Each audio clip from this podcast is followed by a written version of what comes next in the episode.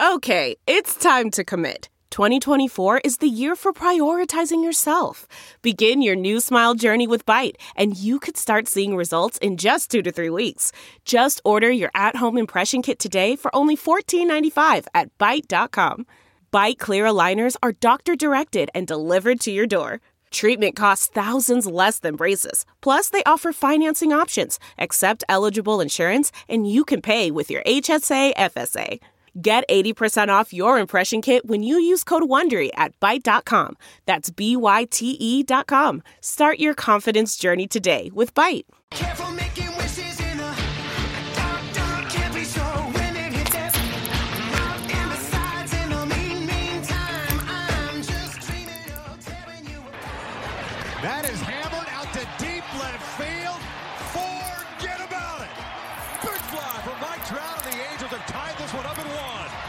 Hey, I'm Trent Rush. This is Brandon Marsh, the Los Angeles Angels and 66ers baseball. This is Joe Adell here with the Los Angeles Angels. I'm Troy Hunton Jr. You're listening to the All Angels podcast.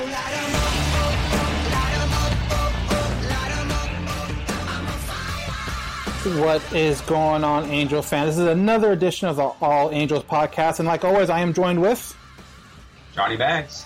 So again, we are in separate locations due to the coronavirus, but we are still here weekly.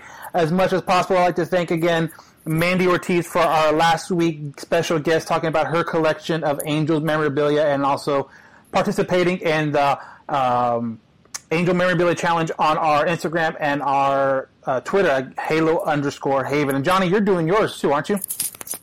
Yes, sir. I'm always posting my stuff on my Instagram mainly. I've been forgetting to post it on my Twitter, because I'm not on my Twitter as frequently. I'll check news and stuff on there, but I tend to forget to post on there. So if you go on my Twitter, which is the same as my Instagram at Halo underscore or at Halos fan 1524, that's at Halos fan 1524. You'll notice that on my Twitter there's like days missing, so it's not like it stays. It's just I post it to my Instagram, then I forget to put it on my Twitter, but. Yeah, give me a follow on there if you guys want to check out my memorabilia.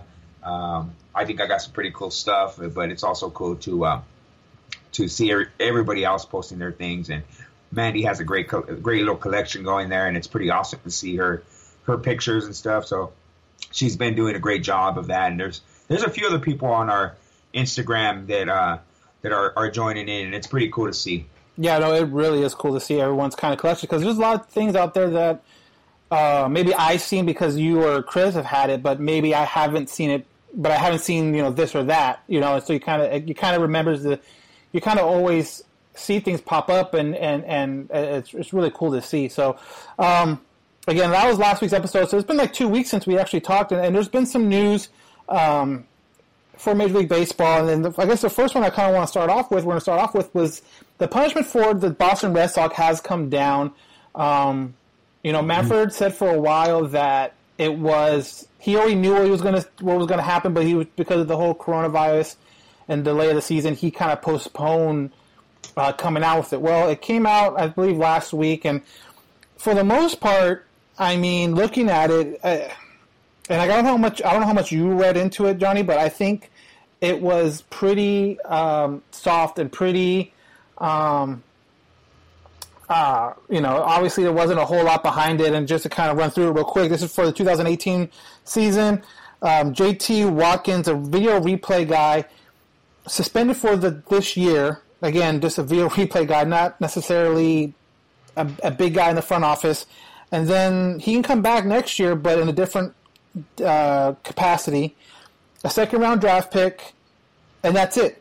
Alex Cora got suspended because of what he did with the Houston Astros. They never connected him or never said it was because of what happened with Boston. And then, too, I thought this was pretty funny. Astros got fined $5 million, and even when people were saying, like, oh, it's not that big, Boston didn't even get that much fine. So it was pretty interesting to see that. I don't know what your thoughts is and how much you read into it. I know I read the what do you call it, the decision that was made.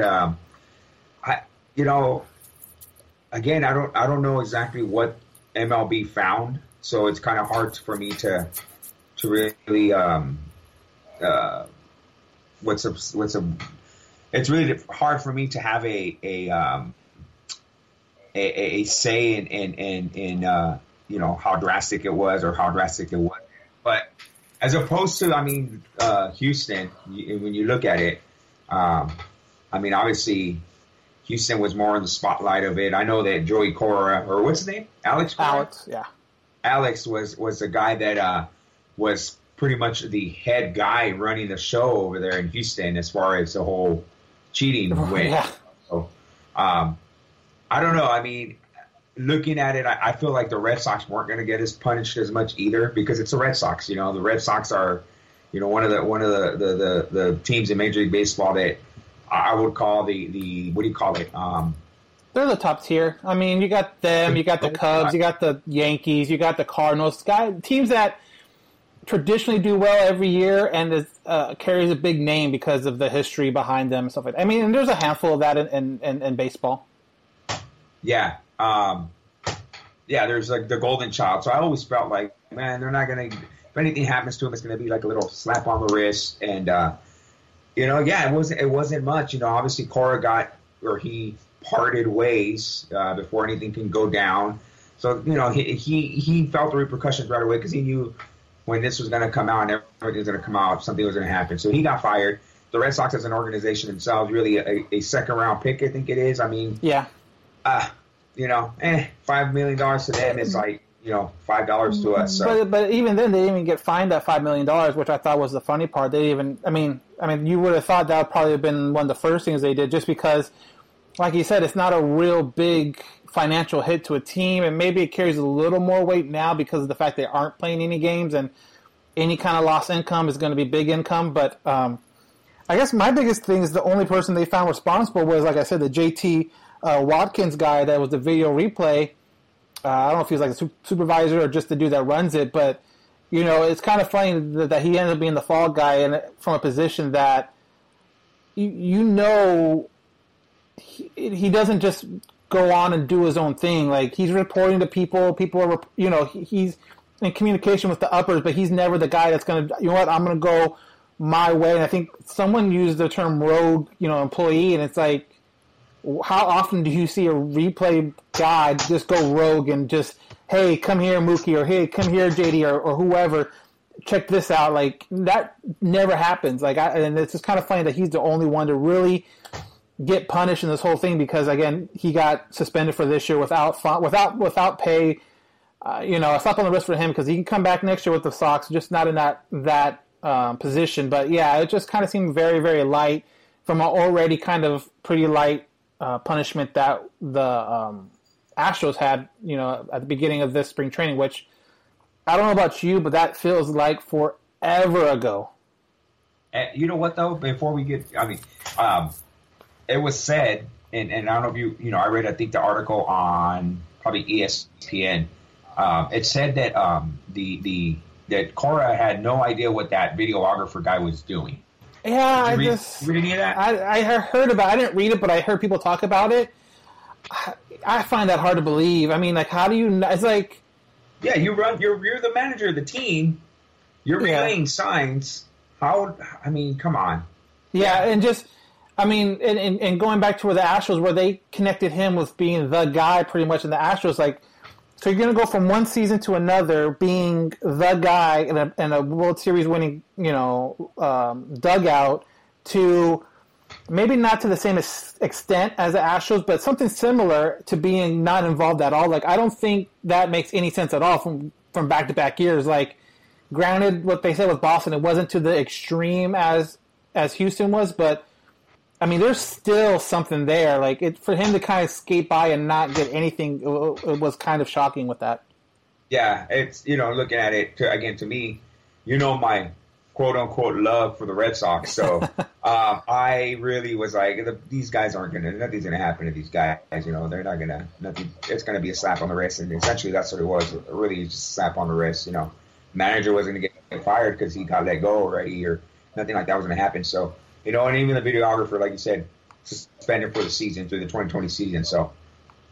Yeah, I mean, that doesn't seem like a whole lot. Yeah, so, you know, that was the Boston suspensions and kind of catching everything up with the sign-stealing thing. So, you know, between Houston, between Boston, I guess for the most part, I guess until games are going to be played, and then you'll have that whole discussion in a bit. But, I mean, that's it. That's it for the sign-stealing. It came in with Fury and with Houston and spring training not answering, but answering questions and that whole thing and being really defensive to now Boston's kind of, they put it out there the day of like the NFL draft or something like that, and they buried it completely and kind of really went unnoticed to, I think, casual sports fans, and probably baseball fans noticed it right away, but it was kind of interesting to see how much Fury was behind the Astros and kind of a little whimper, I guess, with Boston, not only from fans, but just it seems like with MLB.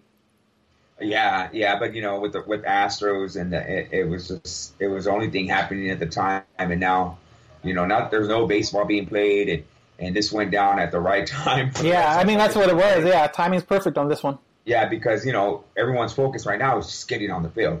You know, I don't care what they do to the Red Sox or what they don't do to the Red Sox at this point. Just get them onto the field, you know. Yeah. Even if it's just the Red Sox playing the Astros, we'll watch that game over and over and over again, you know. So timing is perfect for them right now. Yeah, I'd be interested to see how many people are willing to, like, if you were like wave a magic wand and say, okay, we can play baseball tomorrow, fans and all, but everything that got taken away from the Astros and Boston, they get back. How many people were like, okay, yeah, let's take it back as long as we get baseball right away. Yeah, exactly. Yeah, Johnny, for and people that can't. I hate the Red Sox. Yeah. I hate the Red Sox with a passion, but, you know, if they tell us that they're going to give the Red Sox and the Astros first-round draft picks for the next 5 years, that's the only way they're going to be able to start games, then go ahead. Yeah. Have it. Yeah. Let's go for it, you know. But, yeah. Yeah. So, again, that kind of wraps the bow up with not only the Houston Astros sign stealing, but also the Boston Red Sox sign stealing. So, kind of moving forward, there was some news out earlier this week, and you're hearing about this stuff all over the place as far as proposals MLB has about starting the season at some point. You know, I think we did a podcast maybe a couple weeks back where there was an idea of everyone being in Arizona and quarantine everybody and being just all to themselves and no one's in or out kind of deal. Then there was another idea where, okay, well, we'll just split it in the Cactus and the Grapefruit League, and then just split the teams that way, and then that will be the two different leagues like the AL and NL. Well, now that we got, you know, I'm going to bring it in we got an email from Lamar Washington, loyal listener. He says, "Yo, fellas, looks like you're already ahead of Fox Sports West with rewatching the 2002 World Series. LOL. I still watching again last night. Haha. Yeah, I like how they're doing that. We can get that in a bit. But here's his question: What do you guys think they are going to play? Do you think they're going to play baseball again in 2020? So with that, there was something that came out, and now they're proposing 3 10-team divisions. You have one in the West, you have one in the Central, you have one in the East. So, in theory, from what I've heard, again, these are just ideas. This is not what's going to happen. Nothing's official yet. But you play the West in Arizona, you play the Central in Texas, and you play the East Coast or the East Division in Florida. So that's like the newest idea of how you would get this started without fans. What do you think of that proposal? At this point, like we mentioned before with the Astros and the Red Sox, I'll take anything that they want to give us, anything that they'll throw at us right now at this point. I am up for whatever, as long as it gets baseball on TV and I'm able to watch it. The only bad thing for the Angels is that division we're going to be in. You're going to have the Astros, the A's, you know, it's already – and depending on how they're going to – do the playoffs as two teams from each league division? I don't know. Well, they said something about extending playoffs, so you would think it would be at least maybe 18 to 10. If you go four from each, that puts you at 16. You can have a 16-team playoff. But yeah, that and for people that again are maybe haven't seen it or don't remember, but yeah, it's. You know, the West would be pretty stacked. Like you're talking about, obviously, every California team, which would be... Dodgers. Yeah, Dodgers, Angels, Giants, A's, Padres. But then you also have the It's pretty much you just combine the AL and NL West, and that's who you have. Right. But I think it would lead to some pretty cool matchups. Again, I don't know how they would plan out the schedule because, again, this is all kind of suspect, not suspect, but this is all kind of hearsay. You know, stuff gets leaked out. But, you know, I would love to see the Angels play the Dodgers more than twice a year. I would love to see the Angels play, you know, a team like that, like the Diamondbacks, you know, and stuff like that. I would love to see the Dodgers play Houston after everything that happened this offseason. So, you know, the West looks really big. You know, the East and the Central, I mean, there's some big teams in there, but I like the idea of these divisions getting separated by region, not necessarily by AL, NL. I like it because it's something different that we're not going to have in the years going forward. You know, they're going to go back to what we had. But, you know, under the circumstances that we're in, it gives us a different change of scenery if this were to happen. It'd give us matchups that we're not used to seeing frequently. So that's awesome in a way. And in another way, it's also awesome to see, you know, the dynamic of, like, me not playing with fans. It doesn't interest me in a bit. I know as weird as this sounds, as much as I want to be at Angel City and watching games, it would be kind of different. And it's something that I'm gonna want to. It's interesting to see. It's something completely drastically different from where you've seen them play, you know, in Arizona, a regular season game that counts.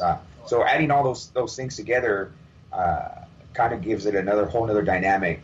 And like I said, anything that's going to get them onto the field, I'll take it. So I would have been okay with the whole Florida, Arizona thing. I would have been okay with whatever decision they wanted to come up with. But if this can get the ball rolling, I'm all for it, man.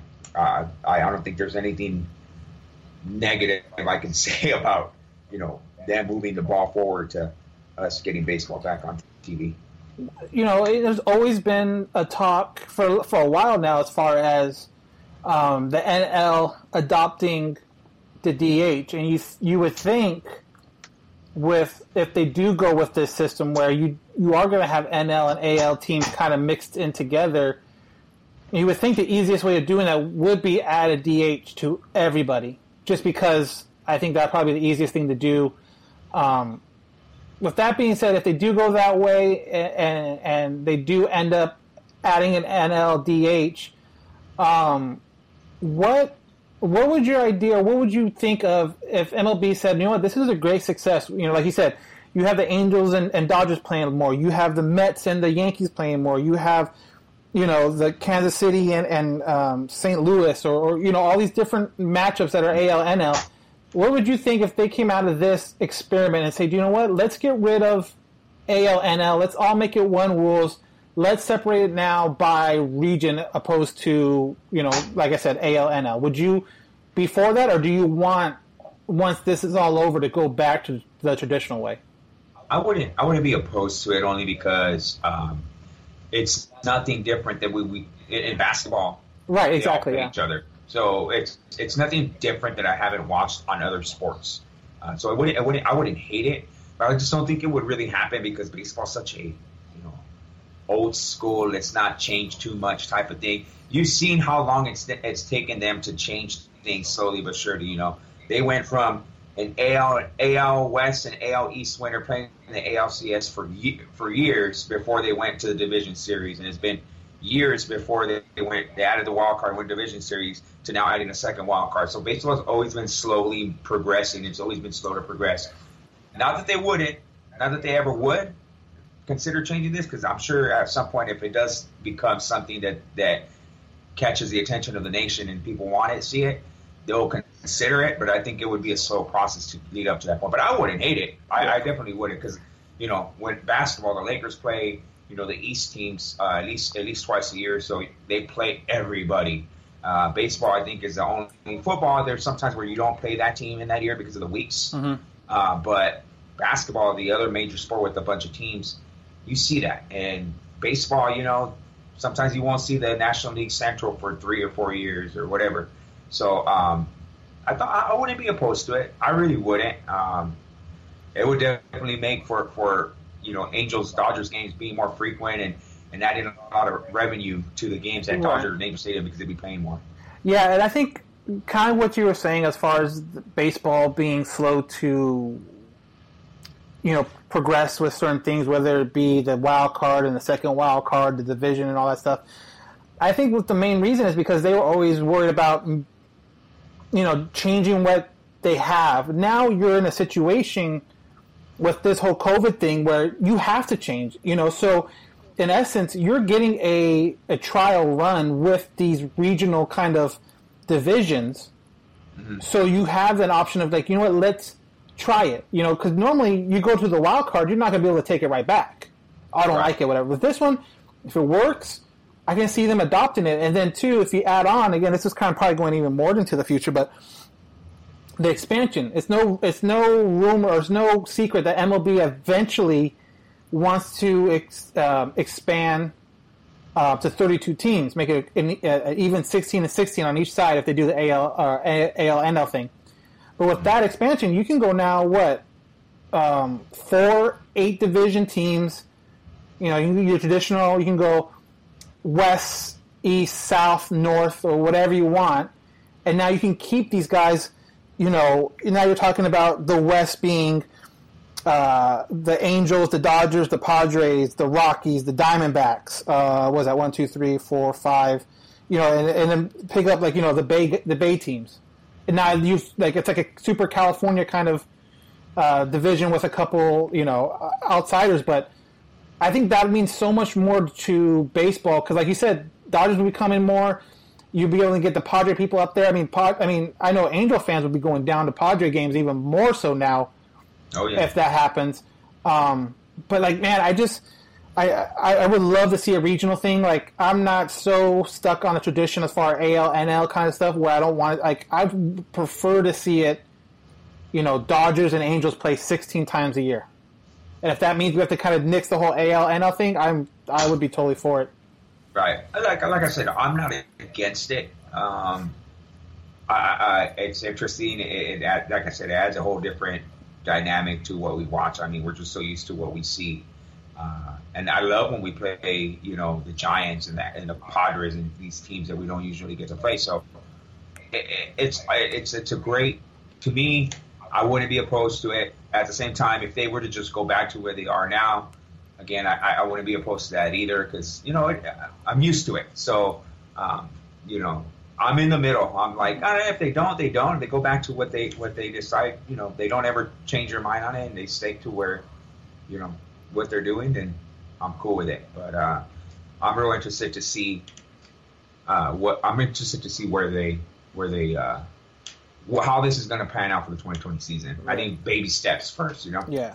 So, I mean, there's obviously a proposal out there or a leak proposal about starting like in late June, getting into like early July. Again, we kind of talked about this a little bit last time when we were on. I do still believe there's going to be a season at some point this year. I don't think it's going to be a season that we're used to. I don't think.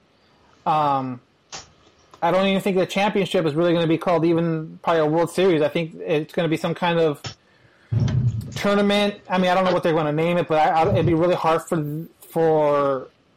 It'd be really hard for them to call it a World Series without having an actual real season. So, you know, what do you think about the season? Obviously, I feel that you're still confident that there's going to be a season.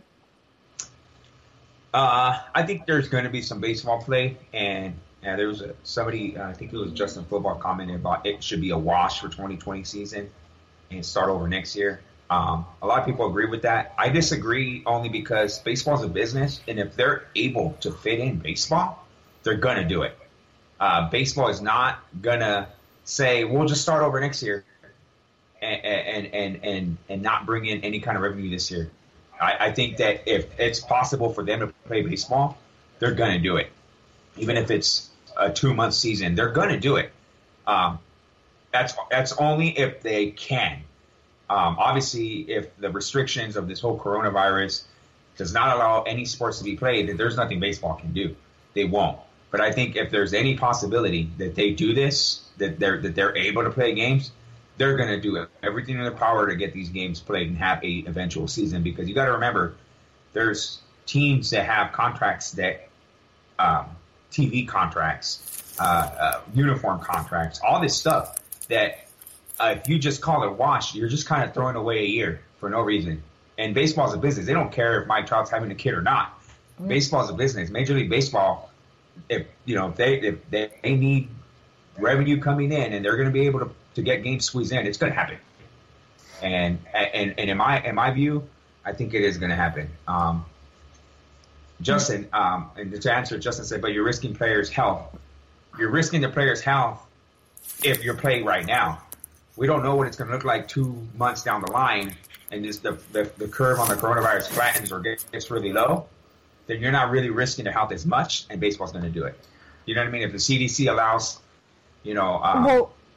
things to happen, baseball's going to let it happen, you know? Well, I think everything's being super generalized. Like, okay, let's just go on and say, okay, well, Trout said he's not going to play. Great, that's fine. Trout is financially secure where he doesn't need to play another inning in his life, and he will be financially stable. I think everyone could agree on that. But there are players out there that haven't hit that big contract yet, that aren't financially stable, that aren't making any money right now. So if you're telling me that, yeah, the health thing is an issue, but are you willing to risk it to make money? I mean, these guys are considered independent contractors, from what I understand. So they're not out there collecting unemployment. They're not collecting any of this extra money that's just floating around. And even if they were, it probably wouldn't make a big dent in what they need. So to sit here and say, well, players' health, yeah, that's an issue. But let's flip it on the players. How many of these players need this money and are willing to risk it? Because, hey, I need that, even if it is, $500,000, $600,000, for the season. They still need that. And people are saying, well, it won't be the same. Yeah, you're right. It won't be the same. But guess what? People are still going to watch. So let's not act like we're holier than thou. And just because Trout isn't in an Angels uniform, but we wouldn't watch 2020 baseball. We would still watch it. Granted, it might not be with the same pair of eyes we did before, but we will watch it. I mean, what else are you going to do? I mean, we're watching games. MLB Network's playing games from, years and back, and yeah, they have like a little bit of significant stuff, but let's not kid ourselves. Okay, you take Trout, you take Pujols, you take Upton, you take any of these guys that has made over let's say $20 million in their career. Let's take all those guys out of baseball because they don't want to and they don't feel they need to rush back, and that's fine. That's a personal. I would not fault them at all. But there is a lot of guys on the teams that need money, and it's kind of hard to sit here and say we're going to watch a season. And there's probably way more of those players that need that cash than guys that are financially stable. And everyone keeps going back to, like Tom Duino said, one guy or one team gets sick and there's nothing going to be good, any good answer. There isn't. But in 2 months, if the CDC or whoever is the president or whatever, the numbers are down or whatever, and, we're all allowed back to go back to work. Let's say July. And they tell us, we're all going back to work. And there's limited restrictions, okay? But you're all allowed to go back to work and live your lives, but remain social, have the new restrictions that we're going to have to live our lives moving forward. Well, then baseball is going to abide by those same rules. Like, we're all going to take a chance going to work as well. I mean, at some point, they're going to ease off these restrictions, and we're all going to start to kind of, like you said, to each their own. Like, everyone's going to... Yeah, and I think that's what you do. I think that's what you do. You give everyone the option. You don't force any of the players to come. You don't... But you tell them, hey, you're only getting X amount of money if you don't play. And again, like I said, for those Trouts, for those big names, that's fine. They made plenty of money. They don't need to come back and play. But, I mean, what's Fletcher making this year? And what would he make if there's no baseball? Not a whole lot. And so then it comes into his point where... Yeah, and that's when you weigh the options. I mean, and if for him, if the options is too great to where he doesn't want to put it in risk and risk his family, then great. He can sit out for the year too, and then no one's going to fault him for that. But at the same time, you got to give these guys options. Yeah, but Justin said, "How do you stand 6 feet apart from a baseball game?" You can't. How do you stand 6 feet apart from people in Walmart? That's the same thing. I know that, but I'm not saying that what Justin and Tom are saying is wrong. Like, someone could get sick and they would be back. Yeah. Okay, definitely. But at the same time, me and you, us going to work, if they ease everything off, we can get sick too. And I know we're not Mike Trout and we're not these guys, so no one's going to care if we get sick other than our family and friends. But that's a risk we you take. I'm still working, so it's like I go to work every day. I've gone back to work. So, but at some point, we all have to, you go back, and we're all, baseball's only gonna play games. Believe me, baseball's not going to rush into it. Neither is basketball, neither is any other sport. But they're not going to jump into it tomorrow or next week. It's going to be down the line. And, it's going to happen. You're going to have to – if it's going to happen, they're going to have to be almost 100% sure that everything's okay. The government approves, CDC – all these health organizations, it's going to have to be 100%. Okay, you guys, there's a chance that you can get sick. Here's how, this is what we're going to have to abide by. If the league wants to do it, then they're going to do it. And the league's going to do it, whether we like it or not. That's all it is. At the end of the day, it is a business, and that's what they're there for, is for the money. The game's great and everything like that. But, these owners don't have these teams for a hobby, so I just think baseball will be back. Of course, it's not going to look the same, it's not going to be the same, no matter between now and this whole thing. There's going to always be a risk, it seems like.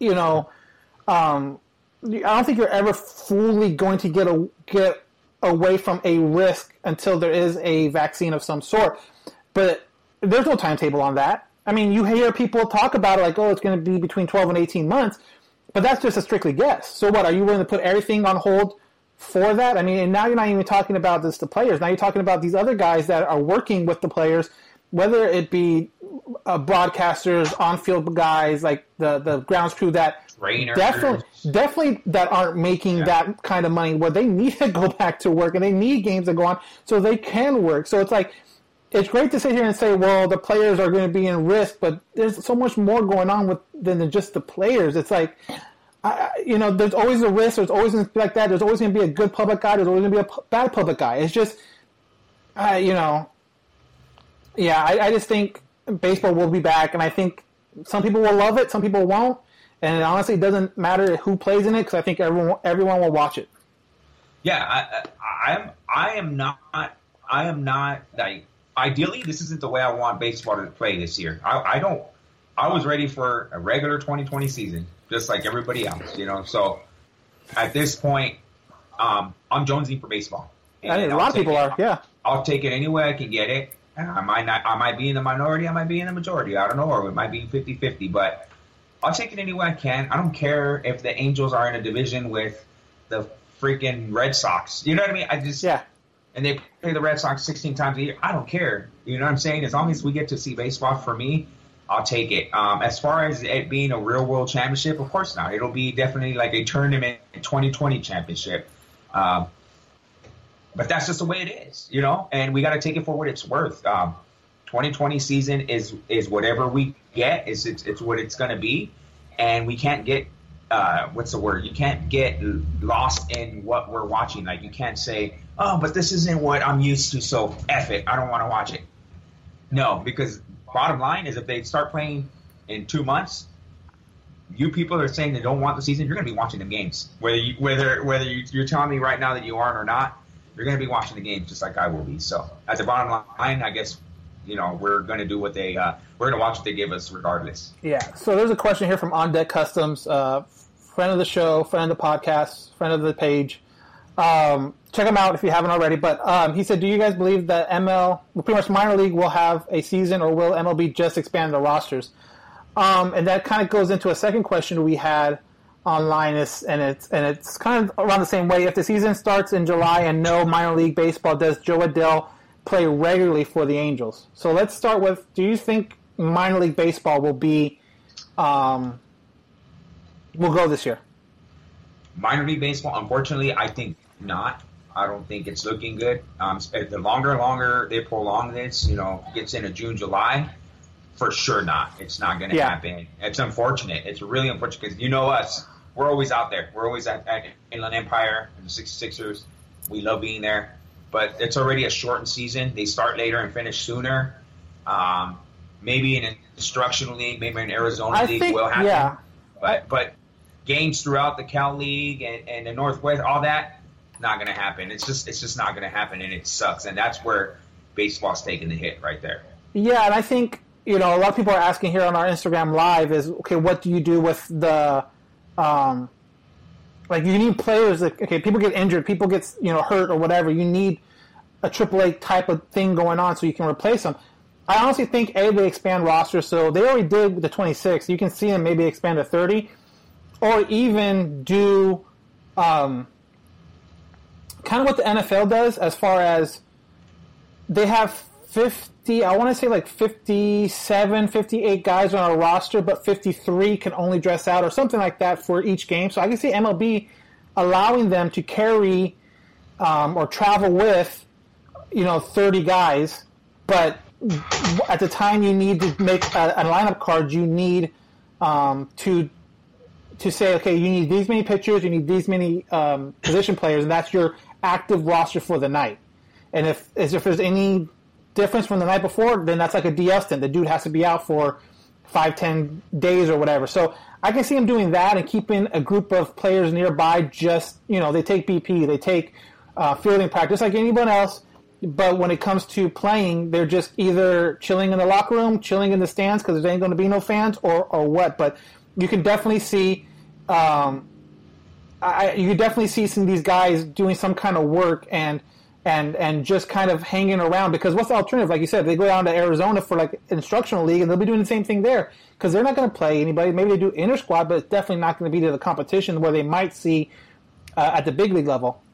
Yeah, and like you said, there has to be some kind of reserve. There's going to have to be somewhere where you can pick when there's injuries. So, you know, maybe keeping the 40-man roster and only allowing 26 players on the roster activated for the major league roster. Yeah, and then like you say, keep them with the team, keep the other guys with the team, participate in everything that they're doing, but you're not cleared to play. You're not eligible to play unless, you know, you do the, you know, proper, you know, this guy's on the DL, he's got to be down for 10 days, whatever, and then the other guy comes in. As far as the Joe Adell thing is concerned, possibly, but at the same time, you know, I don't know how they're going to deal with the whole. I think by July, the service time is already passed. So I don't think they'd have a problem bringing him up. But at the same time, I think their idea was to have him start in AAA and play, you know, there. So unless he's, this is so hard to answer, just because my original answer would be the only way you bring him up is if he's going to play, because what's the point of bringing him up if he's not going to play? Right. You know what I mean? And you'd rather have him play minor league games than be on the major league roster and play once a week. So now with this being, there's probably no minor league games. That's a hard answer for me to answer in a way, but I mean, possibly, I don't know. That's a tough one. I know that the Angels are benefiting from this because if the season were to start, the Angels would have Shohei Ohtani probably would be ready, and Griffin Canning ready. So pitching would be great. Pitching would be fine, yeah. But that's the thing, too. Okay, let's just say Adell is ready to go. Are you confident enough to give him at-bats in this abbreviated season? That's what I'm saying. Well, you haven't seen anything from him in a while. Like, right. Yeah, granted, you don't want him just sitting on his butt all offseason, but if he's not, let's just put it this way, if he's not with the Angels and playing regularly with them, I don't think that means he goes back home and just doesn't do anything. Right, he'd be on that extended roster. Right, or even, you know, doing some time in Arizona with some other minor leaguers. But, like, the idea is, well, if he doesn't play with the Angels, he's not going to do anything. No, I think there's systems set up to where he can still develop. Granted, it's not probably going to be to the development of normal, but this whole situation isn't normal. So to kind of compare a year of development in any other year to compare to this year for any player, I think would be unfair. So, On Deck Custom says, I hope MLB gives them an extra year of contact control for the rooks. I don't know about that just because that's a whole collective bargaining thing, and that's a whole other issue when it comes to Adell, who has zero time on his hand, where, you know, it might be easier for them to bring up Hermosillo or whatever because he does have time and he has, you know, he's on the 40. Oh, no, he's not. I don't know if he's on the four-man roster right now, but he has been in the past, and he has been with the major. So, again, that's a whole different issue that they – another one of these things they have to address before any of this kind of starts going.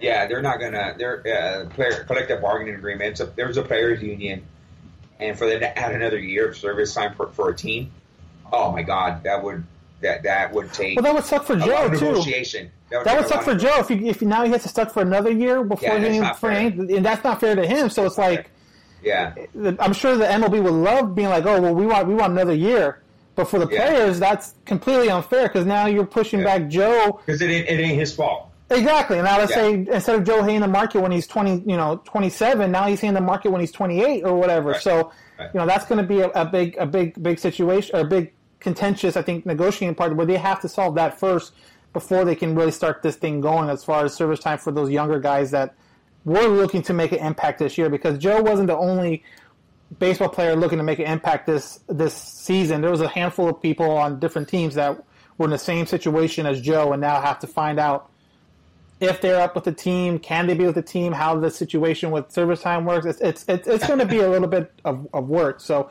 so that's actually a really good conversation. So we're going to end that there. We're going to go to break real quick, and then on the back end of the break, we have some CC Sabathia sound that came out a little while ago that we're going to give a listen to and give our thoughts on it. So we'll be right back after this. A word from our sponsors.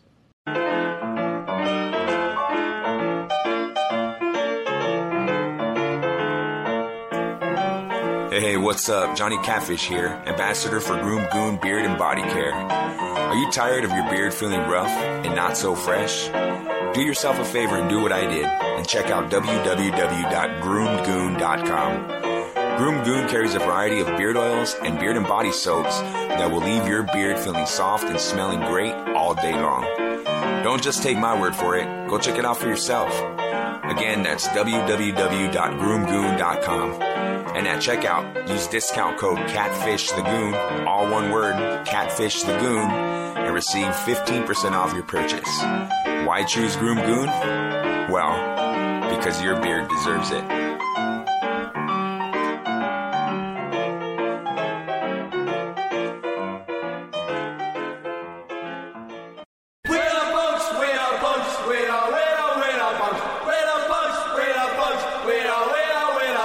This is Hood Vicious. Listen to my show, The Punk Corner, on KJ Epic Radio, every Thursday from 5 p.m. to 7 p.m. And we are back. I want to again thank all the sponsors for letting us do what we will do here and continue to put out a podcast every single week. So before I went to break, I mentioned CC Sabathia sound, and it was about Ohtani. And so I'm going to play it for you guys, and then we'll give our thoughts about it right after. Man, I keep saying this, and people always laugh when I say it. He the best baseball player I've ever seen in my life. Wow. Are you kidding me? Motherfucker can hit a ball 900 feet and throw 99 off the mound. Yeah. Like, who else can do that? Who else is doing that, bro? So, again, that was CC Sabathia talking about Ohtani and him being the best player in baseball. What do you think about that? It was funny. I was talking to my wife after you sent me the link, and I listened to it. My wife and my son. And I told him, hey, there's a clip that says it has Justin Upton and CC Sabathia talking about how Shohei Ohtani is the greatest player on the planet. And I said, everyone says Mike Trout, and yeah, Mike Trout's probably the best player in baseball. But when you think about what Ohtani does, really, if you think about it, of course, we've only seen a sample size of his pitching, and we pitched in like 10 games in that 2018 season, but it was pretty good. Throws 99 miles per hour. He's pretty good from the sample size that we saw. Pretty good at pitching. And we know what he can do with the bat. And he hasn't even played a full season in the major leagues as just a batter. So we're never going to be able to see what he's able to do batting-wise in a full year unless he's off. Even last year when he didn't pitch the whole season, I think he missed the first, 25, 26 games of the season, came up around May. So he missed about a month, but in a 162 game span, just batting, I think he hit something of like 36 home runs and 100 and something RBIs and batted something where about 290. So for him to be able to do what he does at the plate and on the mound, you have to give him some sort of credit and say he has to be in that conversation of just on pure talent alone and what he can do on both sides of the ball, he has to be in that conversation. But to me, Mike Trout's still the best player in baseball. But they brought up a good point. I believe they brought up a good point, but we haven't seen the full Ohtani experience yet. I think that's the biggest thing. I think there's a difference between being the best player and being the most talented player. I think without a doubt, Trout is still the best player in baseball. Is Ohtani more talented than Trout? I think he is, just because, like you said, the pitching aspect. But that doesn't make him the best player, just because you need to see it for longevity. Like, if Ohtani's great doing both things for 3 years, and then one side or the other completely falls off, you know, I don't think you can be the best when your what you put your hat on as far as being a two-way player only lasts a couple seasons. Like, you've seen with Trout, year in and year out, 5, 6, 7, like, you know, of solid MVP level production. That makes him the best player in baseball. It's his consistency, his every year doing, on top of like every kind of metric, every type of, statistic, counting or otherwise. That what makes him the best player, not that he can hit a ball 600 feet, because Ohtani can do it too. So on that aspect, they're kind of same talented. Now, again, the difference with Ohtani, he can throw 99, but you have to see it over a longer period of time before you can actually give him the best in baseball kind of moniker, if you will. Is he more talented than Trout? Probably, but I don't think that makes him the best player in baseball until you see it over a 4, 5, 6, 7 year time like you have with Trout. If he goes out in a regular season and wins, because he'll never be able to win 20 games, because he'll be in a 6-man rotation unless he goes undefeated, which highly unlikely. Yeah. But let's say he wins 14 to 15. He's like 14-5 with a 2.89 ERA and has like somewhere like in the high 280 strikeouts, and then goes out and hits 15, 20 home runs and drives in 60 to 75 RBIs and limited batting. Then you can say, and he does it for 4 or 5 years in a row, 6 years in a row, then you can say, okay, he's probably the best player in baseball. I agree with you 100%. The talent is off the charts. Again, but I'll go back to we haven't seen it yet, so we're just banking on possibilities right now. Yeah. Ohtani's upside is unbelievable. Like, obviously, his pitching performance against the A's and some of the home runs and his speed, his upside is crazy good. But like I said, to get that title as best player in baseball, it's not something that is just given because of a good start or good 4 starts and a good 20 at bats. Like, it's something that needs to be seen, years and years. Like, I hope he is. Man, can you imagine if that does come true? If it does come true that Ohtani does end up being the best player in baseball while Trout's still on the team, can you imagine what that's going to look like? That's a great transitional. You know what I mean? Like, that doesn't get any better. I mean, how it's pretty insane. But that goes to show you, even if we have Trout, like we have been we've had Trout for 9 seasons of just the best baseball we could ever watch, and now we have Ohtani.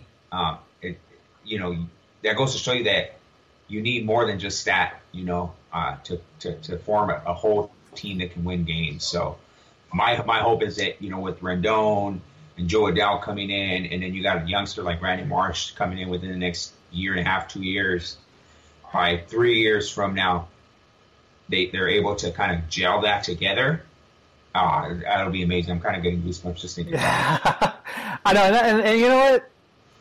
Kind of going back to what we talked about before, the 2020 season, it sucks that it hasn't happened yet, and when it does, or if it does, and who knows what it looks like. But I think we even said this amongst ourselves. I don't know if we ever said it on the podcast, but going into spring training, we kind of had that feeling where, okay, 2020 is going to be an okay season. Like, yeah, we'll probably see some kind of improvement, because we were even still debating whether or not this is a playoff team.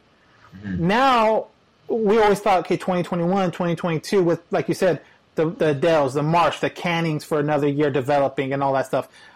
So I think even this even with this happening and delaying the season, doesn't hurt the Angels long term like it might some of these other teams that are older that are losing a year of prime years from, like I say, like a Matt Serger or Astros, Astros. Yeah, because now they're going to, a lot of those guys are done after this year because of the contracts, or they're on the lighter end, the back end of their career. So this is going to hurt them. But I think the Angels are not in a bad spot as far as, 2020 sucks that it's not really happening, but I think you're still able to look at the bright future for the Angels going into 21 and beyond. No doubt, because I think we mentioned it before, and probably not on the podcast, just what this team is going to look like in 2 years, a year and a half, 2 years, could be something very special if they're able to keep that core nucleus together.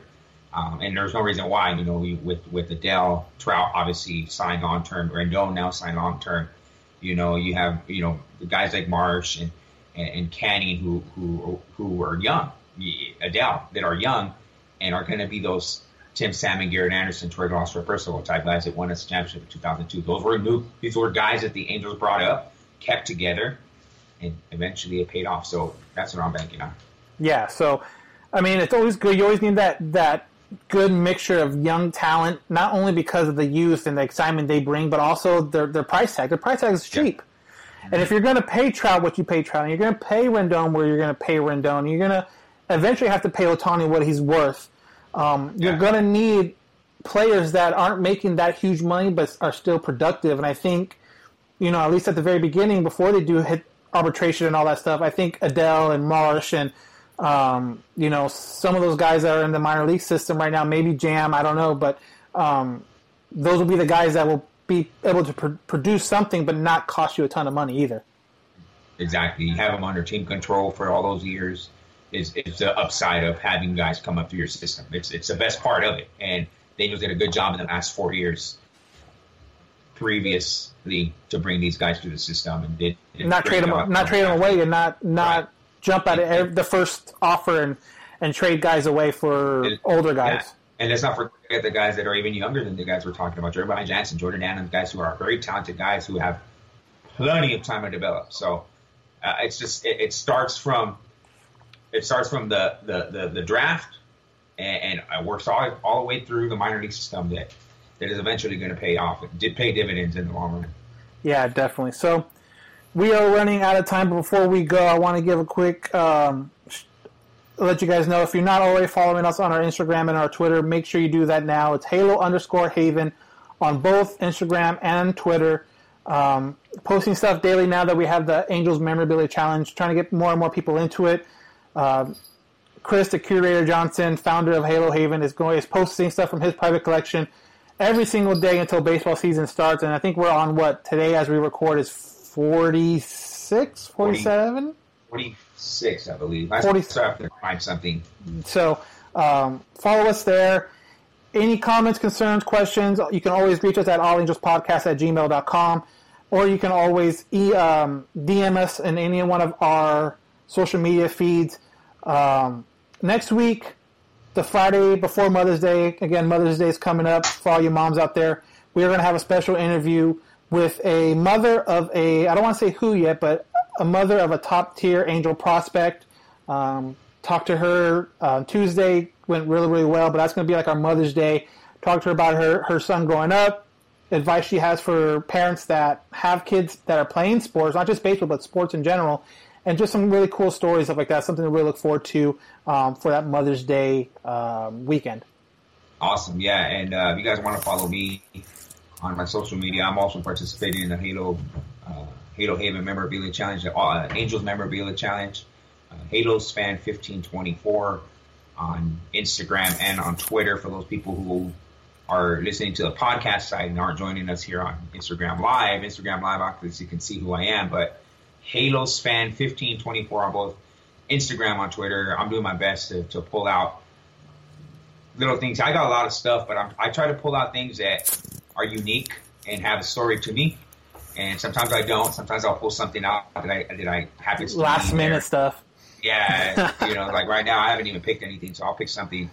But it's always fun. And join the challenge. Use hashtag Angels Baseball Memorabilia when you post it. That way your post can go on to, the feed, the hashtag post. Tom Duino has a lot of good stuff. He puts me to shame and Rob Rome as well. Man, those guys put me to shame. I want to be where they're at one point in my life. So I'm some people would come into this room and say, man, you got a lot of stuff. And not really, man. Chris, Tom, and Rob really set the bar up high, but it's always fun to watch them post and see what they have, and it's pretty cool to delve into Angels baseball history too at the same time.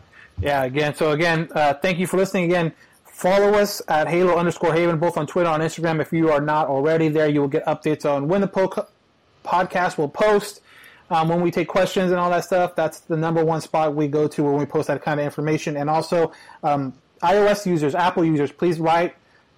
Subscribe, rate, review this podcast. Help us spread the word to other Angel podcasts, people that are looking for something to listen to with Angels baseball. That helps us a lot expand our horizon, our wings, if you will. So for Daniel Garcia, I'm Johnny Bags, and we will talk to you next time on the All Angels podcast.